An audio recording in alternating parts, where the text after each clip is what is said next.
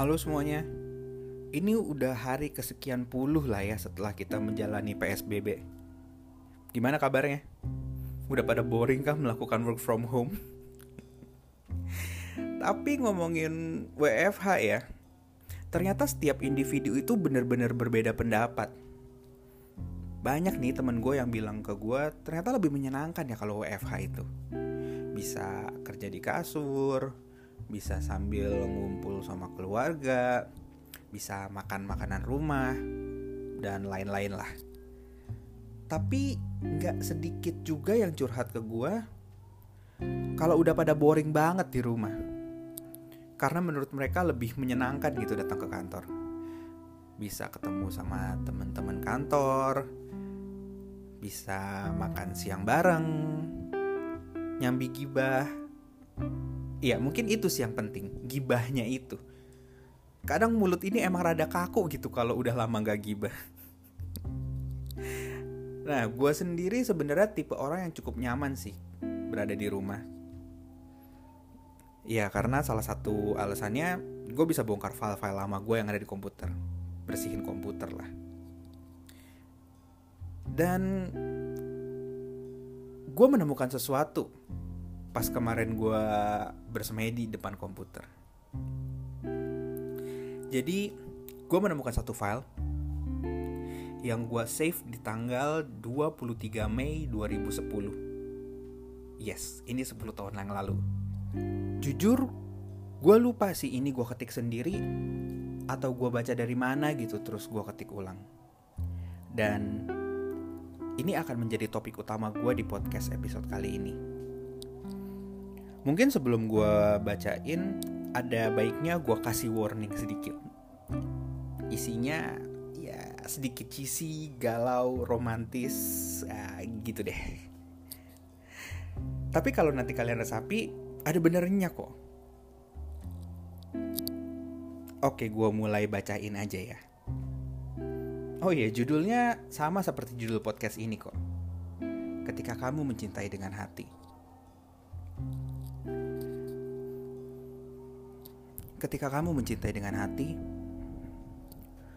cukup dengan mendengar namanya disebutkan, kamu merasa ingin tersenyum. Cukup melihat yang mendatangimu, kamu berbahagia. Bahkan mengobrol santai dengannya adalah suatu kesempatan yang kamu anggap berharga.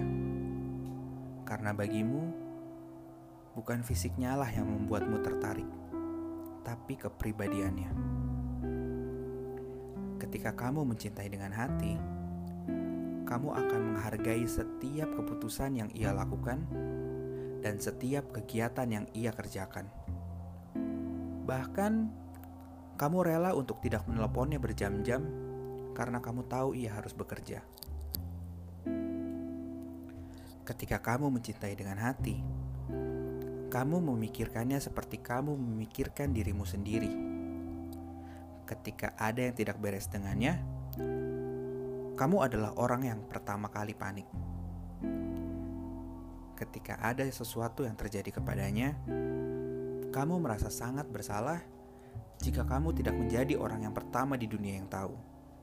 Karena bagimu, ia bukan hanya sekedar orang yang dekat denganmu, melainkan sudah seperti anggota tubuhmu. Ketika kamu mencintai dengan hati, Entah kenapa kamu selalu ingin mengetahui segalanya mengenai dia. Entah kenapa kamu selalu ingin membuatnya tersenyum. Dan entah dari mana, semua semangat itu muncul ketika kamu bersedia membantu atau melakukan sesuatu untuknya. Karena bagimu, mengenalnya adalah suatu keinginan, bukan keharusan. Ketika kamu mencintai dengan hati, Mungkin butuh orang lain untuk memberitahumu bahwa dia baru saja memotong rambutnya. Mungkin kamu tidak akan ingat warna pakaian yang ia kenakan saat bertemu denganmu. Atau bahkan, kamu tidak akan sadar kalau hari itu ia tampak lebih rapih daripada biasanya. Karena bagimu, bukan dirinya yang penting, melainkan keberadaannya di sisimu.